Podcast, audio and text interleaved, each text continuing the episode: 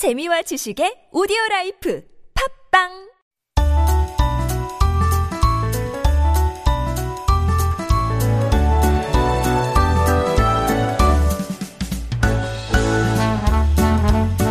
It's time for making connections, and this time we're going to dive a little deeper into the world of makgeolli and how it's been transforming from the drink of ajes to the drink of the hip and younger generation, especially as they're breathing new life into this old craft. And for this conversation, we're joined by Julia Mellor, the first non-Korean specialist in Korean traditional alcohol. Originally from Australia, she moved here in 2006 and has dedicated the last eight years of her life to educating and promoting 술, or alcohol, or Korean alcohol around the world. And her passion lies in teaching about rice fermentation. And when she's not in the lab or hosting a brewery and tasting tour, or she was in the studio here or the previous studio at TBS EFM for about 10 years. So many of our longtime listeners will be familiar with her. You will find her playing around with new wild and wacky makgeolli recipes. So welcome to Life Abroad, Julia. Thank you. Good morning. Thank you very much for that uh, lovely introduction. Good morning to you, and it's great to have you in the studio. And I think a lot of our listeners will be very happy to hear you too. I'm I'm pleased to be back. Yeah. It's uh, it's always very nice to be at the TBS studios. So On and off 10 years, you said? on and off, yes. Wow. Back, uh, yeah. We I've done multiple segments in my time as being an expat here in You Korea. weren't just talking about 술? I tried to weave it in whenever I could, but uh, no, it was Yeah. often about I think- other things. It seems that we do talk about uh, 술 or alcohol quite a bit, even on this morning show as well. But I guess it shows the interest of our local listeners as well as uh, maybe overseas listeners as well. So let's talk a little bit more about you because um, even though you are familiar, maybe we have new listeners or maybe they don't know a little bit about your personal background. So as I mentioned, you are from Australia.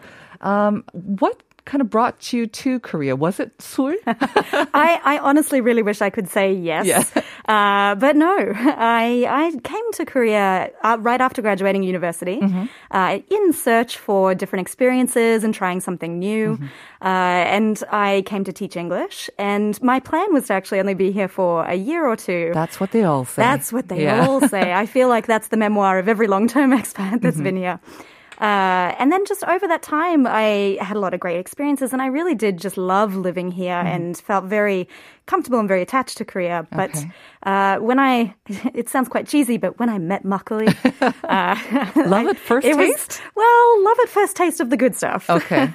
um, but then I, I kind of realized that my life would be more invested here, Mm-hmm. um, and that's where the rabbit hole started. Okay. And but like you say, I mean, you were doing radio, you were teaching English. There are many sort of rabbit holes that you could have gone to or That's right, that's right. entered. But why makgeolli? How did it become sort of this overwhelming passion, I guess, or and your profession too? That's right. I think that uh, back then, I honestly think that makgeolli was so unknown. Mm-hmm. Uh, even when I started, and I was introduced to good quality uh, makgeolli, and not just makgeolli, but cheongju and soju. This is already mid or late 2000s, no? Yes, Uh-huh. it would have been about 2009, 10, 11, around that, that sort Okay. of time.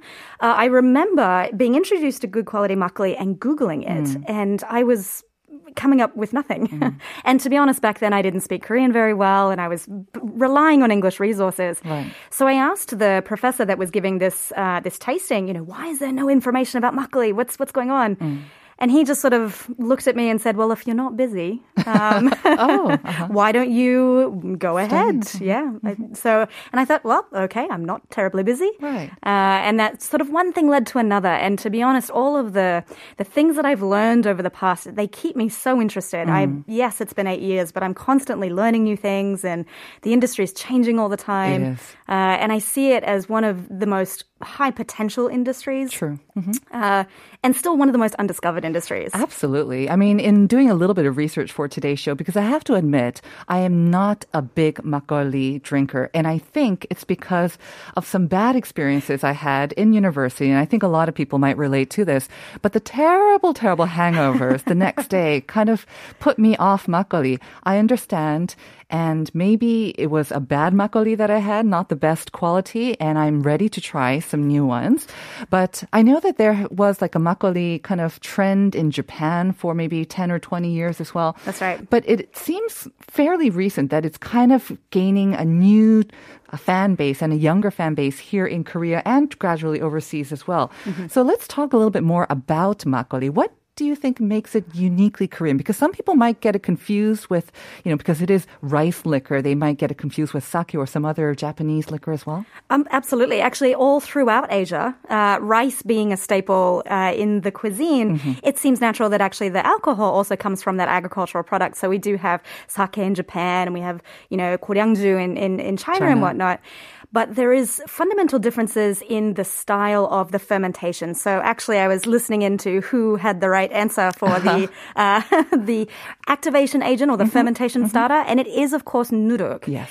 So where I sort of see as the, the fundamental differences between makgeolli and actually sul in general is using this traditional uh, fermentation starter because it's a wild fermentation starter. So that means there's wild yeast, there's wild uh, microorganisms, uh, there's bacteria in it. And wherever it's made from region to region, it's going to make the alcohol taste different.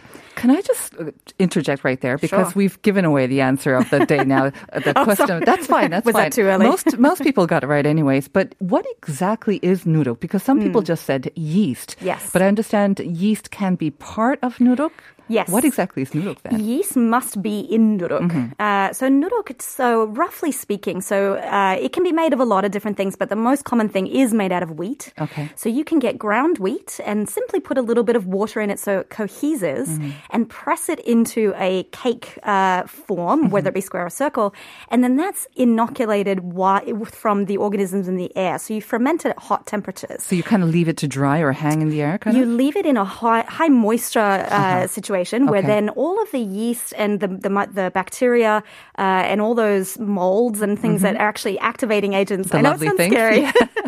I'll say the first time I met first time I met Nuruk uh, was also a bit scary because mold. You think mold is wrong. And the smell. And the maybe. smell, uh, but though in there you have enzymes that change rice into sugar. Okay. But then also you've got yeast in there that changes sugar to alcohol, Mm-hmm. and then also you've got lactic acid bacteria and all these wonderful things that give makgeolli that distinctive, uh, sort of almost yogurty, sour Yes. um, characteristic.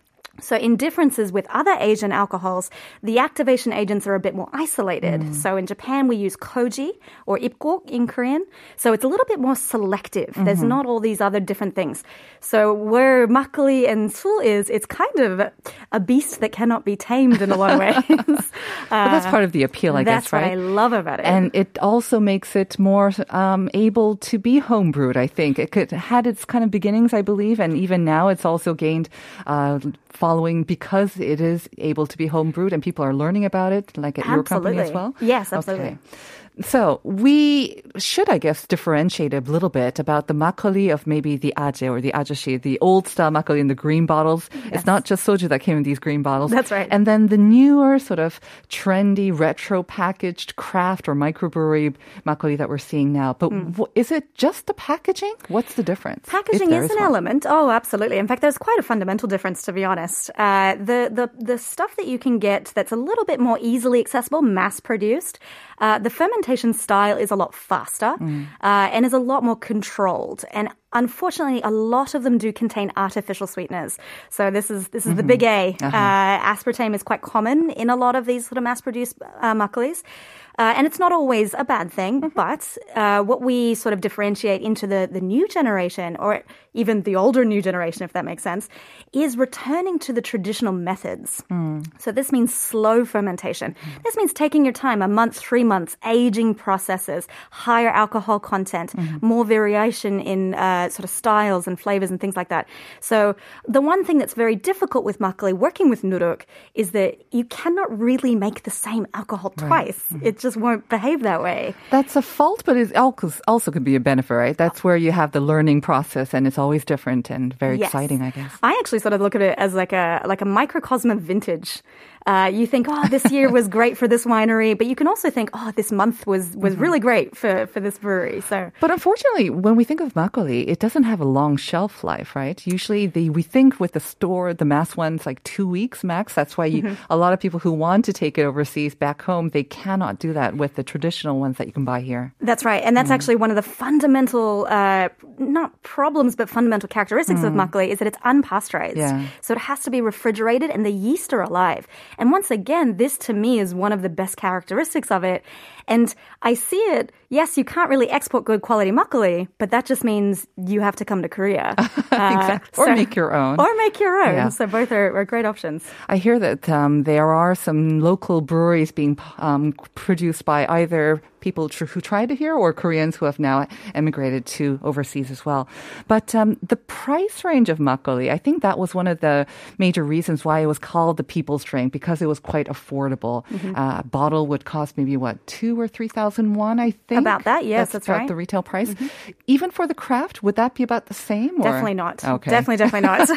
uh, and actually, in my years of, of working in Seoul, uh, that's been a sticking point for Mm. growth of the industry because the customers, the consumers actually find that really difficult to see a menu in a bar and to say, oh, why does this cost 15 20 30 $40 a bottle for makgeolli? Uh-huh. In fact, recently there was one that was uh, over $100 a bottle for, for makgeolli.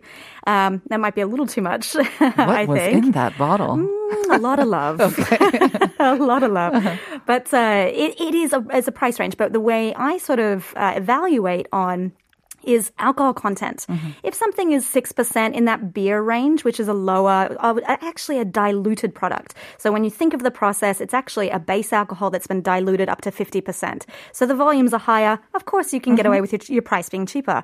But for the really well crafted brews that are 12%, maybe 14%, more like wine, uh, and can be sipped and enjoyed in a different situation, those absolutely you'll find running up to 15 20 30 uh, dollar price range. So it is very linked to, I guess, the, the alcohol content because I heard that actually the lower, as you mentioned, makgeolli traditionally about five to six percent, but I heard that the even lower alcohol content makgeolli is gaining favor among the younger generation, maybe even women as well, Mm-hmm. as well as the fruity and the sweeter flavors.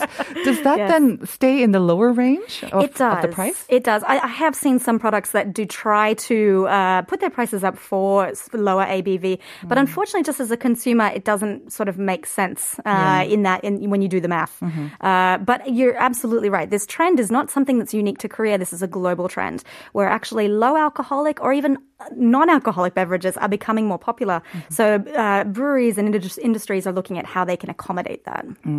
along with the lower content of alcohol, um, whenever you look up makgeolli, it's touted as a health drink, which I find is, I, like it, of course, but I mean, it, we have to remember there is alcohol in there and, and you have to drink in moderation.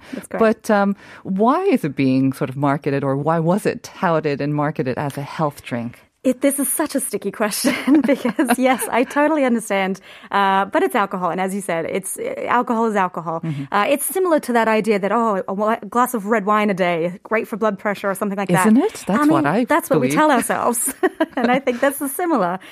But the science of makgeolli is in the fact that it's unpasteurized, and there is very high counts of lactobacillus, which means that it's very good for your intestinal gut flora. That's what we have in kimchi and yogurt, right? Exactly right. So actually, in the older generation, it's not uncommon, sort of in the countryside, to sort of drink a bottle of makgeolli for lunch during the day, uh, To because help it- you work harder. to help you get Energy. get your energy, uh, but also to keep things moving Mm-hmm. uh, and to you know just sort of make sure that your gut is is quite healthy. So the lower ABV alcohol is better for that. The lower makgeolli is better for that. So yes and no. Because when you look up all these different articles about makgeolli, they talk about the probiotics, like you mentioned, but all these these nutrients. It's good for this and this and that. Mm-hmm. Yes. So it does seem like it's uh, drinking yogurt with a little bit of alcohol in it. You can So- think of it like that. And of course, there are other studies and they look at sort of, you know, anti carcinogenic properties and things like that. But of course, the studies are ongoing and Mm-hmm. I would never say, you know, just go ahead, it's for health. uh, but there's, there's some science to it. Right.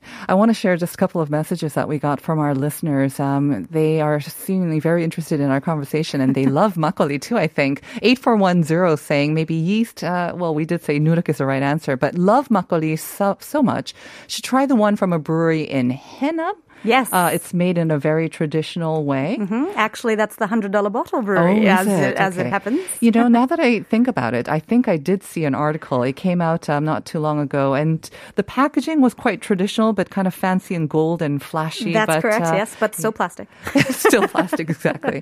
5890 saying the answer is noodle, but I don't like the smell. Mm. And um, 7789 막걸리는 첫 입만 마시는 것 같아요. 어떤 음식이랑 먹으면 제일 좋을까요?